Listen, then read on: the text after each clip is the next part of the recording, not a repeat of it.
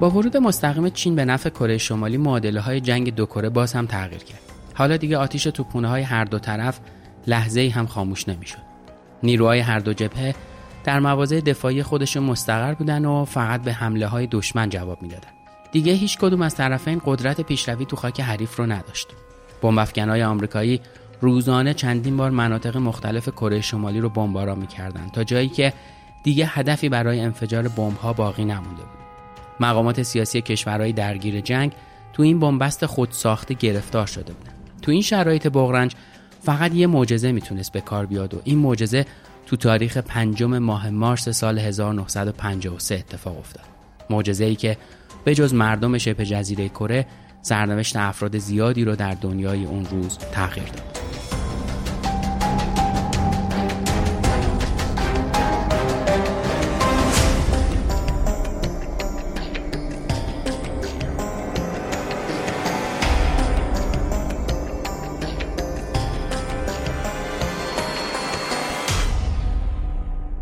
سلام من احسان طریقت هستم و این قسمت 88 پادکست پرچم سفید و قسمت چهارم و آخر پرونده جنگ کره است.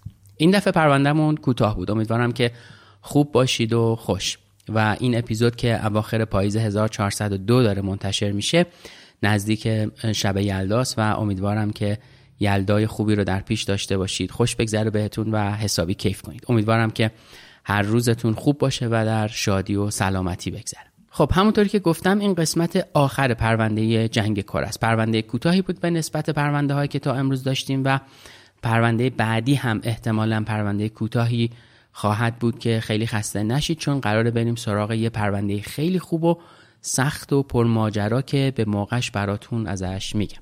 اینم بگم که تو یوتیوب یه ویدیوهای جدیدی گذاشتیم در مورد هنری کیسنجر که به تازگی از دنیا رفته. اون هم نکته های جالبی در مورد جنگ کره و همینطور جنگ ویتنام توش هست که شاید براتون جالب باشه. خواهش می‌کنم به یوتیوبمون هم سر بزنید و پلیلیست بیشتر بدانیم ها رو اونجا ببینید. اونجا کلی ویدیوهای جذاب دیگه هم هست. آدرس یوتیوب رو هم در توضیحات این قسمت می‌تونید پیدا کنید یا خیلی ساده در نوار بروزرتون بزنید youtube.com احسان طریقت. و تمام. امیدوارم ببینید و حمایت کنید که همین دیدن شما برای ما بسیار ارزشمند و حمایت کننده است. خب بریم سراغ این قسمت آخر پرونده با عنوان معجزه‌ای برای پایان جنگ.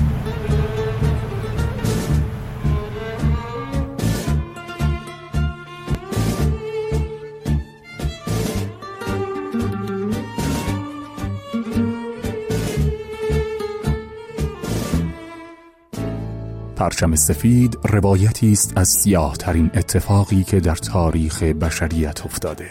روایتی از داستان جنگ.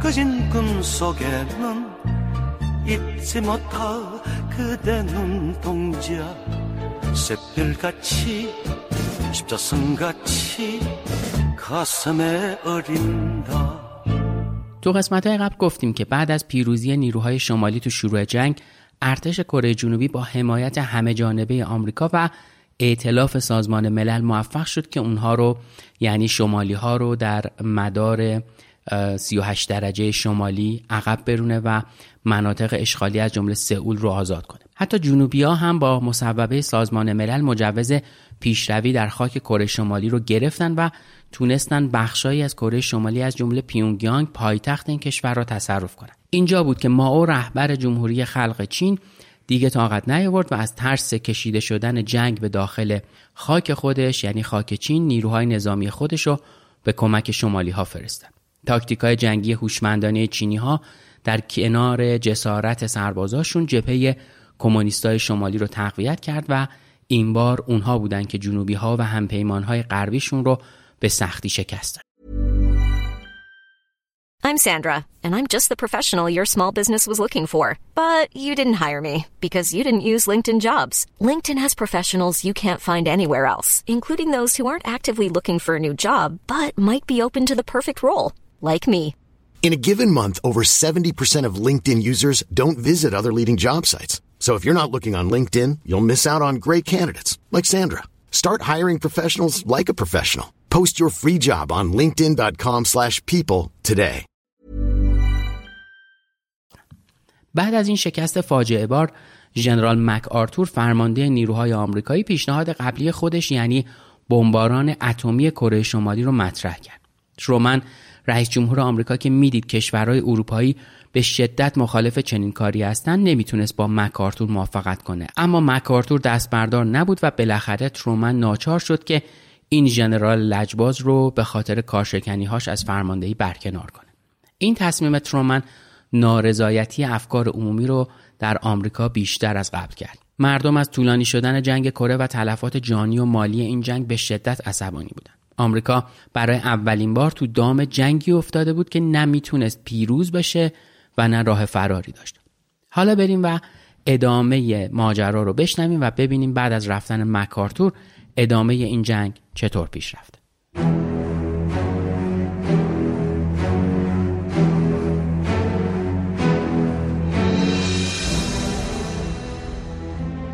برکناری مکارتور به کیم ایل سونگ و ماو جون ای داد.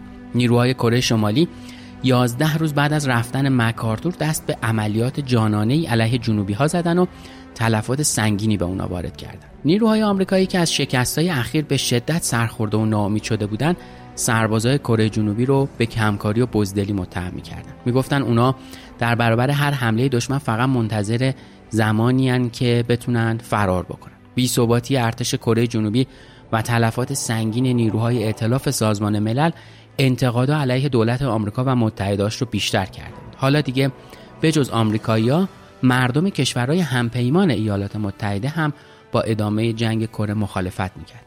با این وجود جنگ تو بهار و تابستون سال 1951 به همون شدت قبل ادامه داشت در حالی که مرز دو کشور همون مدار 38 درجه بود. یعنی بعد از یک سال نبرد و این همه تلفات عملا هیچ کدوم از طرفین به نتیجه خاصی نرسیده بودند فقط 400 هزار کشته رو دست سازمان ملل مونده بود و تلفات شمالی ها تقریبا چهار برابر این رقم بود. دیگه هیچ کدوم از طرفین جنگ به پیشروی تو خاک دشمن فکر نمی‌کرد. نیروهای دو طرف خسته و فرسوده شده بودن و دیگه رمقی براشون نمونده بود. حالا سربازا فقط تو مواضع دفاعی خودشون پشت مرز خودی مستقر بودن و از همونجا به حملات دشمن جواب می‌دادن.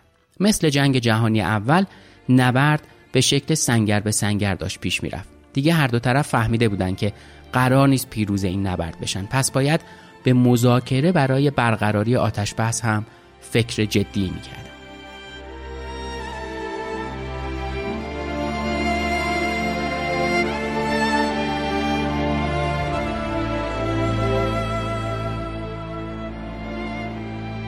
تو تابستون 1951 شوروی تو جلسه مجمع عمومی سازمان ملل خواستار آتش بس بین دو کره شد. آمریکا هم با شروع مذاکرات صلح موافقت کرد. این مذاکره ها تو تاریخ دهم ژوئیه 1951 حول سه محور اصلی شروع شد.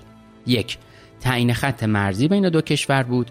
دومی تبادل اسرا و بخش سوم نحوه تضمین آتش بس. دو طرف تلاش می‌کردن شرایط مورد نظر خودشون رو تحمیل کنن. به همین دلیل هم این مذاکره ها بعد از حدود چهل روز بدون هیچ نتیجه تموم شد. چون شمالیا به این بهانه که نیروهای سازمان ملل به یه منطقه بیطرف حمله کردن حاضر به ادامه مذاکرات نشدن و جنگ طبق روال قبل از سر گرفته شد. نکته جالب در مورد این مذاکره ها اینه که حتی نماینده های دو طرف هم که ظاهرا برای برقراری صلح اومده بودن مثل سربازاشون تو جبهه جنگ با روحیه خسمانه وارد این جلسات می شدن و همین یکی از دلایل کند شدن روند مذاکره ها انگار خشونت نیروهای نظامی دو طرف علیه همدیگه هم به دیپلمات سرایت کرده بود و اونا هم توی یه همچین حال و وضعی بودن. همه نیروهای درگیر این جنگ مرتکب خشونت های وحشیانه شده بودن. کمونیستای شمالی صدها نفر از اسرای آمریکایی رو اعدام کرده بودن. اونم به شکل شلیک یک گلوله به پشت سر. طبق ادعای گزارش هایی که بعدها در مورد تلفات این جنگ منتشر شد شمالیا فقط تو یه فقره از کشتار مردم کره جنوبی 5 تا 7 هزار نفر رو قتل عام کردن و تو گروه های دست جمعی به خاک سپردن از طرف دیگه نیروهای سازمان ملل هم به جز سربازای دشمن علیه مردم غیر نظامی کره شمالی مرتکب جنایت های وحشتناکی شدند. البته سران سازمان ملل برای توجیه این اقدامات ضد حقوق بشری ادعا کردند که سربازای شمالی برای فریب اونها به جای پوشیدن یونیفرم نظامی لباس کشاورزای کره شمالی رو میپوشن و در واقع بیشتر غیر نظامی هایی که کشته شدن اون هم از بخش شمالی. همون سربازای ارتش این کشورن که لباس مردم عادی رو پوشیدن که البته میشه فهمید که این همه ماجرا هم نبود و نیست. تو سال 1999 آسوشیتد پرس مجموع گزارش های منتشر کرد از اسناد نظامی افشا شده در مورد جنگ کره و همینطور مصاحبه هایی که با سربازای آمریکایی حاضر در جنگ کره و شهروندای کره جنوبی انجام شده بود. تو این گزارش که برنده جایزه پولیتزر هم شد شرح کاملی از کشته شدن 300 مرد و زن و کودک شمالی اومده بود که همشون توسط سربازای آمریکایی به رگبار بسته شده بودن. اونم فقط به دلیل نزدیک شدن این افراد به منطقه مرزی. سربازای آمریکایی دستور داشتن که حتی به پناهنده های شمالی هم رحم نکنن و هر فردی رو که می‌خواست از مرزها عبور کنه بکشن. یعنی اونا به طور رسمی برای کشتار غیر نظامی ها دستور داشتن. این اقدام های وحشیانه امروز برای ما قابل توجیه نیست. اما بیایم بریم به اون شرایط و شاید تو اون شرایط موضوع متفاوت می‌شد. سربازا در طول اون جنگ اونم جنگ طولانی هر روز شاهد خشنترین صحنه ها بودن. مرگ دوستاشون رو می‌دیدن یا شاهد مجروح شدن و نقص عضو همرزماشون بودن. واسه همین وقتی در مقابل دشمن قرار می‌گرفتن دیگه فقط به انتقام فکر می‌کردن. اونا از شدت خشم و کینه‌ای که داشتن قادر به رفتار منطقی نبودن و خشمشون رو با خشونت بیشتر علیه هر فرد اهل کره شمالی نشون می‌دادن. یه عامل دیگه ای که سربازای آمریکایی رو به خشونت بیشتر تحریک می‌کرد موضع نجات پرستانه بود که نسبت به کل آسیایی ها داشتن. اونا کره ها رو گوک خطاب می‌کردن و از نظرشون مردم کره آدمایی پست احمق و دزد بودن. سربازای جوون آمریکایی که هیچ آشنایی با تاریخ و فرهنگ کره نداشتن تحت تاثیر این افکار قرار می گرفتن و کشتن چنین مردم پستی براشون کار سختی نبود. تو جبهه مقابل هم چینی ها سربازای آمریکایی رو تحقیر می‌کردن. تو جزوه هایی که بین سربازای چینی پخش می‌شد اومده بود که آمریکایی ها ترسو و ضعیفن. از مرگ میترسن و توان حمله یا دفاع ندارن. اونا فقط به هواپیماها و تانکاشون وابستن. اگه حین پیشروی صدای شلیک بشنون قوز می‌کنن و از ترس به خودشون میلرزن. اگه شکست بخورن به سرعت نظم و نظامشون رو از دست میدن. بدون خمپاره اندازا اونا هیچی نیستن و با کوچکترین مشکلی روحیشون رو از دست میدن. این رفتار وحشیانه و نجات پرستانه دو طرف دامن اسرای جنگی رو هم گرفت. سربازای کره شمالی و چینی اسرای آمریکایی رو به شدت شکنجه می‌کردن بهشون گرسنگی می‌دادن و تو بدترین شرایط جسمی و روحی نگهشون میداشتن. اونا رو تو خیابونای پیونگیانگ میچرخوندن و از ظاهر زار و ضعیفشون عکس می‌گرفتن و در نهایت به اردوگاه های دوردست شمالی میفرستادنشون. به قول سران کره شمالی این رفتارها برای تربیت اسرا و تبدیل کردنشون به افراد پیشرو بود. منظور از پیشرو هم سربازایی بودند که بعد از تحمل انواع فشارها و شکنجه ها حاضر به نوشتن نامه و یا صحبت در رادیو می شدن تا برای مردم آمریکا پیام بفرستن و تجاوز ایالات متحده به کره رو محکوم کنن. یه جور اعتراف تلویزیونی دیگه از این ماجراهای این شکلی. البته رفتار آمریکایی هم با اسرای کره شمالی بهتر از این نبود به گزارش جنرال ریچوی تا آخر سال 1951 حدود 6000 اسیر کره شمالی تو اردوگاه های سازمان ملل کشته شده بودند. تو این شرایط جنگ با تلفات سنگین برای دو طرف ادامه داشت بدون اینکه اتفاق خاصی بیفته. آمریکایی‌ها بین اوت تا اکتبر 1951 فقط برای تصرف چند تا تپه تلفات سنگینی دادن. شمالیا هم که دیگه هیچ فرودگاه سالمی براشون نمونده بود مشغول بازسازی اونا شدن تا میگهای شوروی بتونن فرود بیان. چون نبرد هوایی بین خلبانای روس و آمریکا در دومی سال جنگ هنوز ادامه داشت. با شروع سال 1952 تلفات روسها در جنگ های هوایی بیشتر شد. این جنگ برای خلبانای روس با جنگ جهانی دوم قابل مقایسه نبود.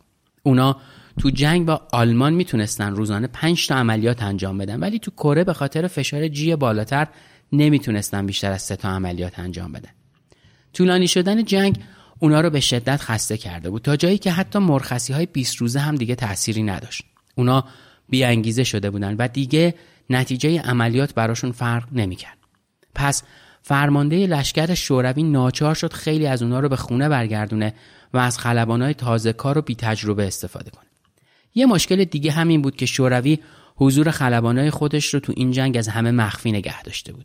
حتی سربازای چینی و کره هم از حضور اونا اطلاعی نداشتن. وقتی یکی از هواپیماهای روسی مورد حمله قرار می گرفت و خلبان ناچار به فرود با چتر نجات می‌شد مردم محلی کره شمالی با دیدن چهره اروپایی خلبان فکر می‌کردن اون از نیروهای دشمنه و بهش حمله می‌کردن حتی گاهی سربازای کره شمالی بهشون شلیک می‌کردن علاوه بر این خلبانای روس دستور داشتن به هیچ عنوان اسیر نشن چون لو رفتن هویت اونا باعث رسوایی بین المللی شوروی می‌شد. یکی از بهترین خلبانای روس به همین دلیل ناچار شد خودکشی کنه تا دست نیروهای دشمن بهش نیافته. بعد از این ماجراها خلبانای شوروی عکسای کیمیل سونگ و ماو رو روی لباسشون میچسبوندن تا اونا رو با نیروهای ائتلاف جنوبی اشتباه نگیرن.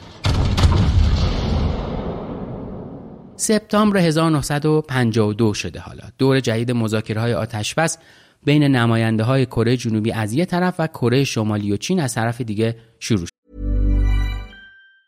Hey, it's Ryan Reynolds and I'm here with Keith, co-star of my upcoming film If, only in theaters May 17th. Do you want to tell people the big news? All right, I'll do it. Sign up now and you'll get unlimited for $15 a month in six months of Paramount Plus Essential Plan on us. Mintmobile.com slash switch. Upfront payment of $45 equivalent to $15 per month. Unlimited over 40 gigabytes per month. Face lower speeds. Videos at 480p. Active Mint customers by 531.24 get six months of Paramount Plus Essential Plan. Auto renews after six months. Offer ends May 31st, 2024. Separate Paramount Plus registration required. Terms and conditions apply if rated PG. Millions of people have lost weight with personalized plans from Noom. Like Evan, who can't stand salads and still lost 50 pounds. Salads generally for most people are the easy button, right? For me, that wasn't an option. I never really was a salad guy. That's just not who I am. But Noom worked for me. Get your personalized plan today at Noom.com. Real Noom user compensated to provide their story. In four weeks, the typical Noom user can expect to lose one to two pounds per week. Individual results may vary. علت اصلی عدم توافق طرفین هم دو تا موضوع بود. اول اینکه چینیا می‌خواستن مرز بین دو کره همون مدار 38 درجه باشه اما آمریکایی یا مرز جدید اون روزها رو به عنوان مرز نهایی دو کشور در نظر می‌گرفتن که تو قسمت شمالی مدار 38 درجه قرار می‌گرفت. تعیین مرز مورد نظر آمریکا به معنی از دست رفتن قسمتهایی از خاک کره شمالی بود که خب طبیعی کمونیستا به هیچ عنوان زیر بارش نمی‌رفتن. موضوع دوم مربوط می‌شد به اسرای جنگی.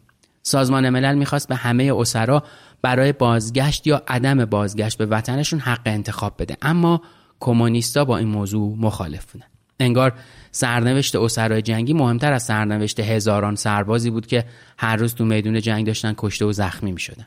البته ادعای آمریکایی در مورد حق انتخاب اسرا برای بازگشت به وطن چندان واقعی هم نبود چون تو اردوگاه های سازمان ملل به اسرا برای عدم بازگشت به کره شمالی فشار می آوردن حتی به اجبار رو بدن بعضی از اونا شعارهای ضد کمونیستی خالکوبی می‌کردن تا اگه یکی از اونا یا جمعشون بخواد برگرده جرأت نداشته باشه این کار رو انجام بده. چون می‌دونه اگه برگرده با همچین شعارهایی حکمی جز حکم مرگ براش صادر نمیشه. تازه اگه شانس بیارن و به اردوگاه های کار اجباری فرستاده نشن. اگه اسیری با سراحت از تمایلش به رفتن به کره شمالی صحبت می‌کرد یا زیر کتک سیاه و کبودش می‌کردن یا حتی ممکن بود که بکشن و به قتل برسه. خیلی از اسرا از ترس جونشون نمی‌تونستن نظر واقعیشون رو اعلام کنن.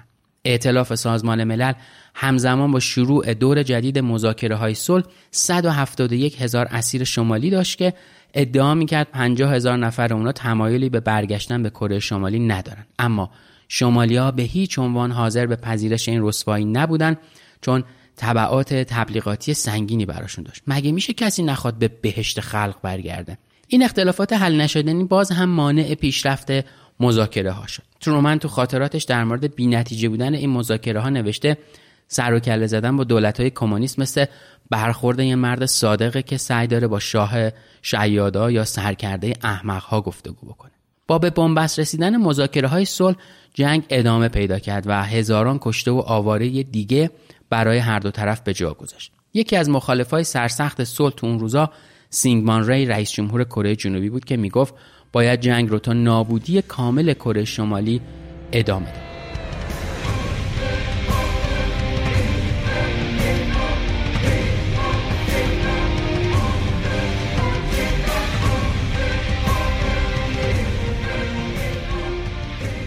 همین طرز فکر سینگمان ری به همراه ضعف عملکرد و فساد دولت کره جنوبی مقامات آمریکا، بریتانیا و فرانسه رو به این نتیجه رسوند که دیگه سینگمان ری لیاقت حمایت اونها رو نداره ولی مشکل بعدی و بزرگتر این بود که جایگزین مناسبی هم برای ری پیدا نمی‌کردن.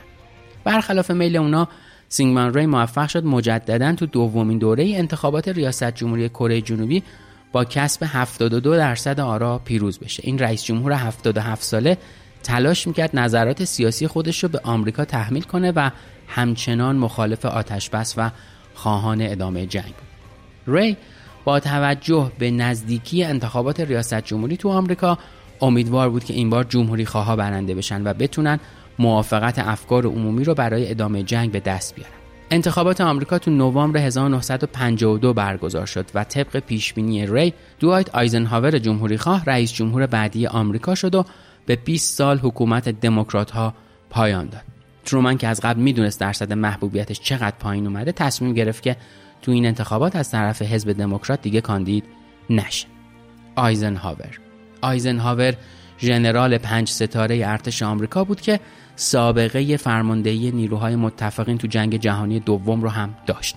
اون به خاطر اقدامات ارزندش تو جنگ جهانی حتی از دولت شوروی هم نشان افتخار گرفته بود و هنوز هم با روزها روابط دوستانه ای داشت. مردم آمریکا آیزنهاور رو به خاطر خدماتی که تو جنگ جهانی به کشور کرده بود مرد قدرتمندی می‌دونستن و معتقد بودن که آیزنهاور تنها کسیه که می‌تونه اونا رو از شر جنگ کره نجات بده و فرزنداشون رو به خونه برگردونه در واقع یکی از دلایل اصلی پیروزی آیزنهاور تو انتخابات قولی بود که تو یکی از سخنرانی های تبلیغاتیش داده بود اون یه سخنرانی که از طریق رادیو برای همه مردم آمریکا پخش شد از جنگ کره به عنوان گورستان 21 هزار آمریکایی انتقاد کرد و قول داد در صورت برگزیده شدن به عنوان رئیس جمهور به صورت شرافتمندانه به این جنگ پایان بده و برای این کار هم شخصا به کره سفر کنه آیزنهاور علا رغم این که تو شعارهای انتخاباتیش خودش رو مخالف جنگ معرفی می‌کرد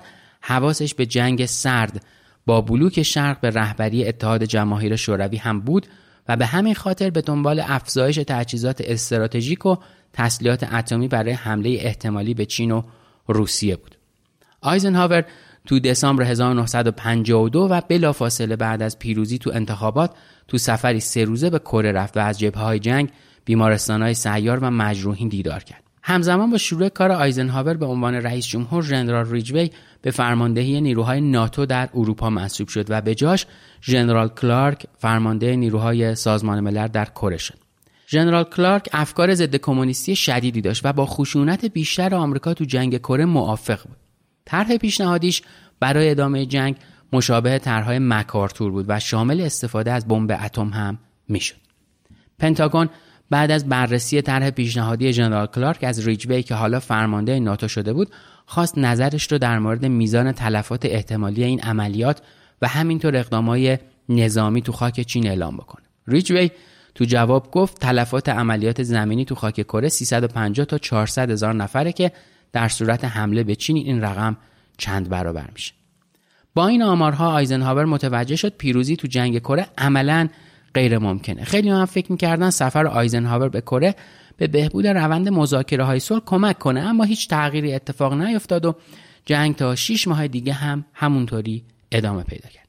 اما آمریکایی ها همچنان و با شدت بیشتر کره شمالی رو بمباران می‌کردن. اونا با وجود محافظت میگهای شوروی از تأسیسات کره شمالی موفق شدن یکی از نیروگاه های برق شمالی ها رو بمبارون کنن.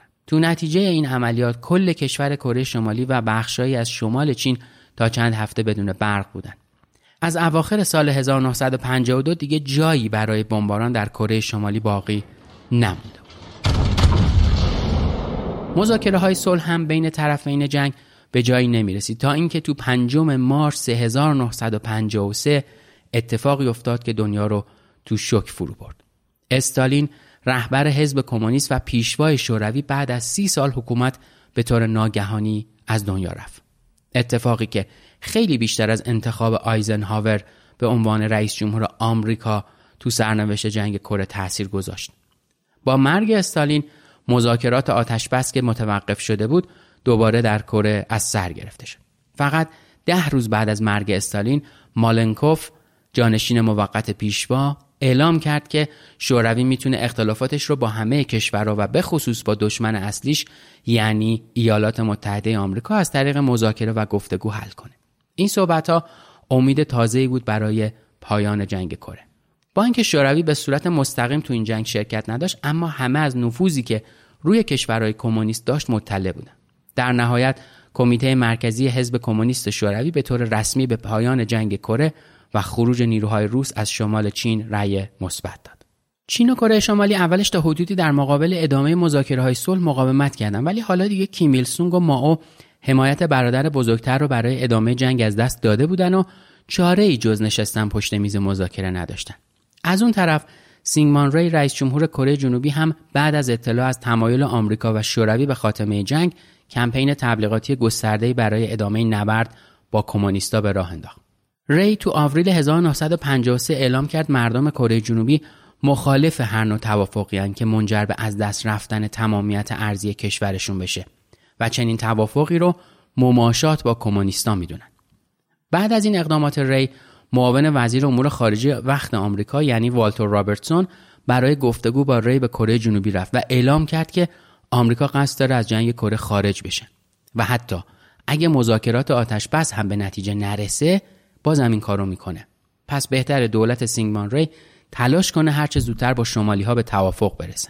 حالا دیگه چینی ها هم با پایان جنگ موافق بودن و برای اینکه سینگمان ری رو سر جاش بشونن از ادامه جنگ منصرفش کنن و دست به کارهای احمقانه نزنه دست به عملیاتی زدن که به نبرد سرنوشت ساز مشهور شد. شعار این عملیات یه ضرب المثل چینی بود که می‌گفت مرغ رو بکش تا حساب کار دست میمون بیاد.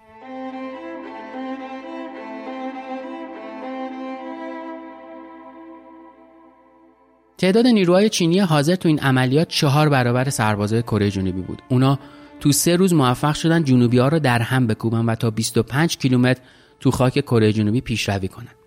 سه هزار سرباز به همراه 50 تانک و 153 توپ جنگی رو هم به غنیمت بردن.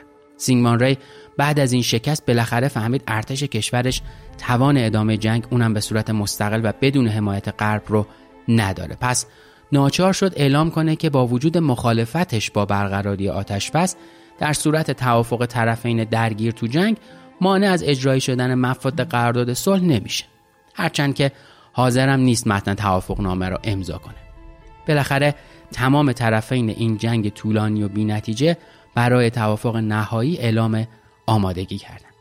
روز 26 مارس دور جدید مذاکره ها به درخواست جنرال کلارک آغاز شد. چهار روز بعد چوان لای نخست وزیر چین پیشنهاد فوق‌العاده‌ای مطرح می‌کنه که منجر به صدور قطعنامه در مورد تبادل اسرا میشه. گفتیم که مسئله تبادل اسرا یکی از اختلافات اساسی تو مذاکره بود که مانع از توافق طرفین می‌شد. چوان لای گفته بود که هر دو طرف مذاکره باید بلافاصله بعد از پایان درگیری های نظامی تلاش بکنن اسرا رو به کشورشون برگردونن اونایی رو هم که مایل به بازگشت به وطن نیستن به یک کشور بیطرف میفرستن تا بعدا در موردشون به شکل عادلانه ای تصمیم گیری بشه. پذیرش پیشنهاد سازمان ملل در مورد اسرا از طرف مقامات چینی اولین گام مهم تو مسیر تموم شدن جنگ کره بعد از این توافق اولیه تو جوان 1953 کمیته بیطرفی برای مبادله اسرا تشکیل میشه و کارش رو برای تبادل زندانی بین دو طرف از همون موقع شروع می‌کنه. چند هفته بعد بالاخره روز موعود فرا می‌رسه. روزی که قرار بود پیمان ترک مخاسمه به تایید طرفین جنگ برسه. ساختمونی که قرار بود مذاکره کننده ها معاهده آتش بس رو اونجا امضا کنن یک شبه ساخته شد. ژنرال کلارک فرمانده نیروهای سازمان ملل درخواست کرد که این ساختمون برای ورود نماینده های هر طرف یه در ورودی جداگونه داشته باشه. کلارک اولین فرمانده آمریکایی بود که ناچار شد بدون کسب پیروزی تن به آتش بس بده. اون بعدها ناراحتی خودش رو از این بابت هم اعلام کرد بالاخره پیمان ترک مخاسمه تو روز 27 ژوئیه 1953 بعد از 3 سال و 32 روز که از شروع جنگ گذشته بود امضا شد.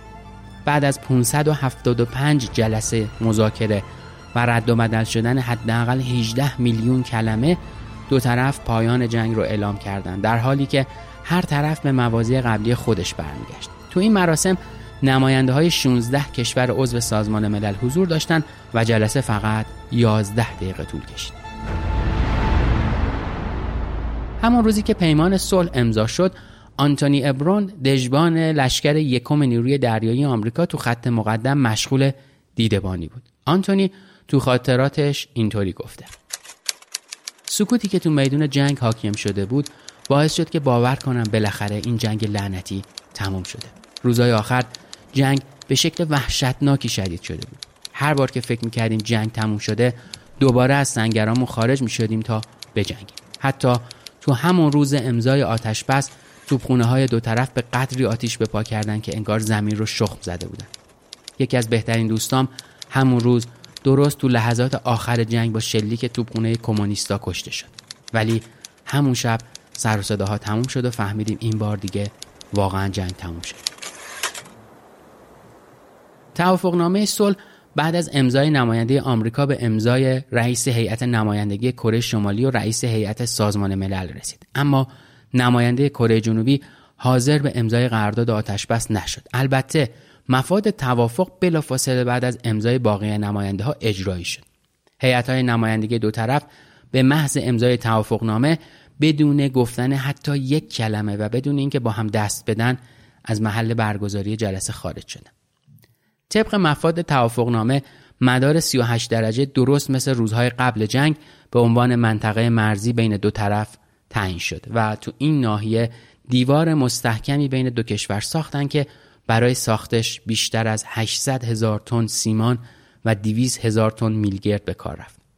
یه منطقه غیر نظامی هم با دو کیلومتر ارز در کنار این مرز در نظر گرفتن تا بین دو طرف یه حد واسطی وجود داشته باشه. تبادل اسرا هم که از قبل شروع شده بود و ادامه پیدا کرد. ائتلاف سازمان ملل تو سال اول بعد از امضای پیمان صلح حدود 78 هزار اسیر کره و 20 هزار اسیر چینی رو آزاد کرد. در مقابل دولت کره شمالی حدود 13 هزار اسیر رو آزاد کرد. اسرایی هم که نمی‌خواستن به کشورشون برگردن به یه منطقه بیطرف تحت حفاظت سربازای هندی منتقل شدن و اونجا می‌تونستن به مدت 90 روز بمونن تا محل اقامت نهاییشون مشخص بشه. نیروهای تبلیغاتی کمونیست هم که از هر فرصتی استفاده می‌کردن تو این 90 روز برای دیدار با سربازایی که نمی‌خواستن به کره شمالی برگردن به اونجا می‌رفتن تا اونا رو با تبلیغات به بازگشت به کشورشون ترغیب بکنن. ولی در نهایت تعداد زیادی از اونها تصمیم گرفتن یا در کره جنوبی بمونن یا به کشور تایوان که تحت کنترل نیروهای ملیگرای چینی بود برن. مقامات کره شمالی از برنگشتن سربازاشون و اینکه ناچار بودن تن به چنین توافق خفتباری بدن خیلی عصبانی بودن. ولی خب کاری هم از دستشون بر نمیومد از طرف دیگه شرایط صلح برای آمریکا خیلی بدتر و ناراحت کننده تر بود چون بعد از صرف هزینه های سنگین و تلفات بالا کره شمالی هنوز هم برای کره جنوبی یه تهدید جدی بود و بین این دو کشور هیچ صلحی برقرار نشد. توافقی که به دست اومد فقط برای ترک مخاسمه بود. در واقع این دو کشور همین امروز هم با هم رابطه دوستانه ای ندارن همونطور که می‌دونیم و می‌بینیم و در واقع دشمنایی هستن که فعلا در یک آتشبس موقت به سر می‌برن. در واقع این اولین باری بود که ایالات متحده در جنگی شرکت کرده بود ولی پیروز اون جنگ نبود. بعد از امضای معاهده خاتمه جنگ حتی هریت رومن رئیس جمهور قبلی آمریکا به نشونه اعتراض گفت اگه من با چنین شرایطی صلح کرده بودم اونا یعنی جمهوری خواه منو تا حالا تیکه تیکه کرده بودن. در واقع ترومن حق داشت و درست نم می‌گفت. اما محبوبیت و نفوذ آیزنهاور به عنوان یک قهرمان ملی از لحاظ سیاسی بهش این قدرت رو داد که با رقیب کمونیستش توافق کنه. در حالی که مخالفاش معتقد بودن آمریکا باید به راحتی تو جنگ کره پیروز می‌شد و کره شمالی رو نابود می‌کرد اما در نهایت این اتفاق نیفتاد. البته تو اون روزا بیشتر مردم آمریکا به قدری از جنگ خسته شده بودن که حاضر بودن برای تمام شدن هر شرایطی رو قبول کنند و همین موضوع برگه برنده آیزنهاور برای دفاع از عملکرد دولتش در مقابل منتقدین توافق کره بود. حالا بریم ببینیم نقش این جنگ در آینده کشورهای درگیر چی بوده. در مورد تلفات جنگ کره آمارهای ضد و نقیز زیادی منتشر شده. هر طرف جنگ سعی می‌کرد تلفات دشمن رو بیشتر نشون بده. طبق آمارهای جدیدتر این جنگ در مجموع جون 6 میلیون نفر رو گرفته. شدت آسیبی که تو این جنگ به کره شمالی وارد شد بی سابقه بوده. تو آخرین روزهای جنگ آمریکایی‌ها چند تا از صدهای کره شمالی رو بمباران کردند که باعث سیل عظیمی تو این کشور شد و خیلی از روستاها به طور کامل از بین رفت. حتی بخشهایی از پیونگیان که چهل کیلومتر با نزدیکترین صد تخریب شده فاصله داشت هم دچار آب گرفتگی شد. تخریب این صدها شبکه آبیاری کشاورزی کره شمالی رو نابود کرد و به دنبال اون قحطی و گرسنگی تو این کشور فراگیر شد. جنگنده های آمریکایی روزانه 700 تا هزار بار و بعضی روزا تا 2000 بار کره شمالی رو بمباران می‌کردن. فقط تو سال اول جنگ بیشتر از 15 میلیون بمب روی این کشور ریخته شد و منفجر شد که فقط 15 درصد اونها روی مواضع نظامی فرود اومدن. مابقی سهم شهرها، روستاها، خونه ها و مدرسه ها بود. فقط تو یکی از های پیونگیانگ پایتخت کره شمالی ده هزار نفر کشته شدن. این شهر تو روزهای آخر جنگ دقیقا شبیه هیروشیمای ژاپن بعد از انفجار بمب اتم شده تبعات جنگ کره فقط البته که به مردم این شبه جزیره ربط پیدا نمی‌کرد و تا سالها بعد که حتی گریبان آمریکا رو هم گرفته بود و رها نمی‌کرد. میراث شوم این جنگ بود که آمریکا رو به کام جنگ طولانیتر و پرهزینه تر بعدی یعنی جنگ ویتنام کشون جنگی که سرنوشت چین، ژاپن و بقیه کشورهای آسیای شرقی رو برای همیشه تغییر داد. باعث تشدید جنگ سرد تو اروپا و آسیا شد و مسابقه تسلیحاتی خطرناکی بین آمریکا و شوروی دو ابرقدرت وقت دنیا به راه انداخت. در واقع جنگ کره شروع دخالت فعال و مستقیم ایالات متحده تو عرصه نظامی و دیپلماتیک جهان بود. از اون موقع بود که آمریکا مجبور شد بخش از منابع مالی انسانی و حتی جایگاه سیاسیشو تو کشورهای از آسیا، اروپا، آفریقا و آمریکای لاتین خرج کنه.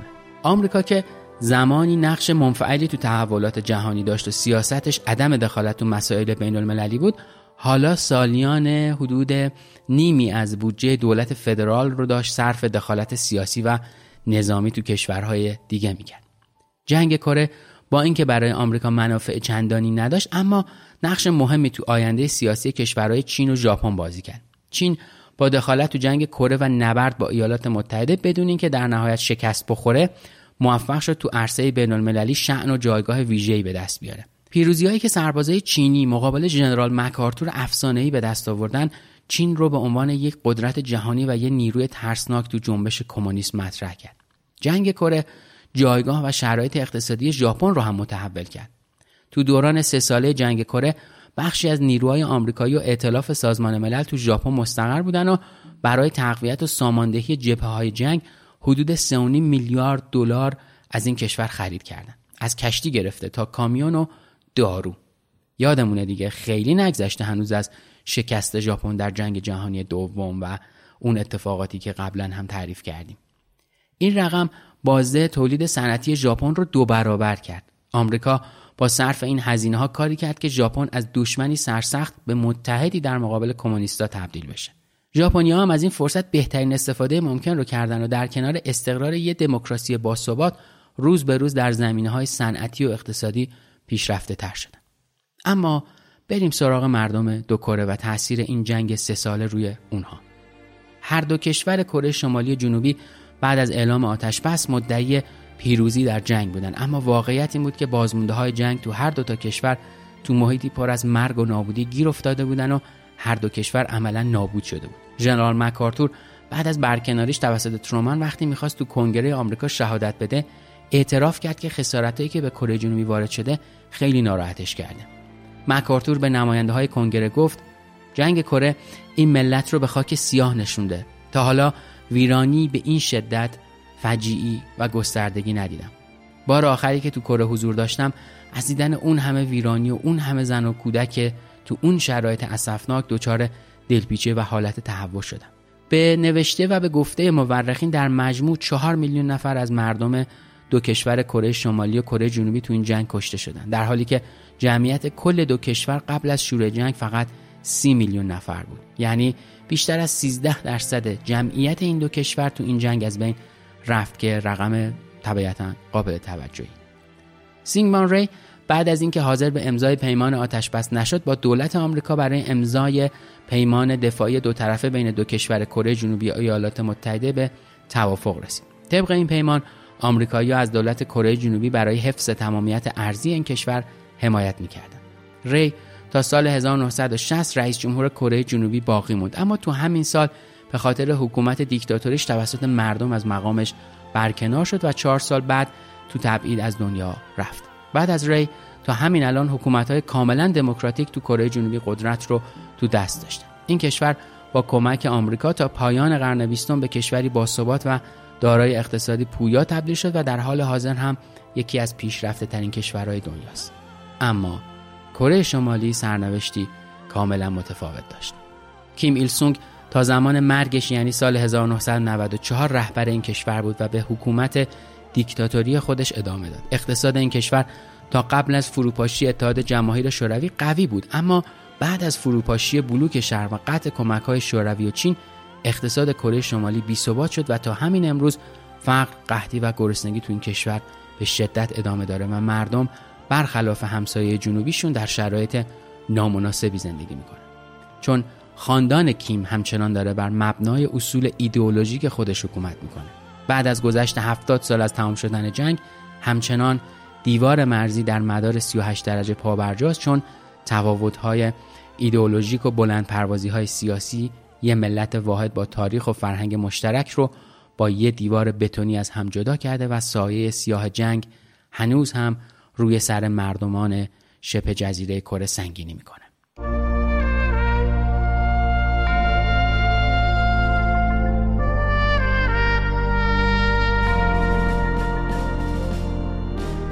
چیزی که شنیدید قسمت 88 م پادکست پرچم سفید و قسمت آخر از پرونده جنگ کره بود. خیلی ممنونم که این پرونده کوتاه رو هم گوش کردید. امیدوارم که خوب باشید و همچنان با پرونده های دیگه پادکست پرچم سفید همراهی بکنید. چون پادکست پرچم سفید درباره یکی از سیاه ترین اتفاقهایی که در تاریخ بشریت رخ داده و میلیون ها آواره کشته و زخمی به جا گذاشته. موضوعی به نام جنگ.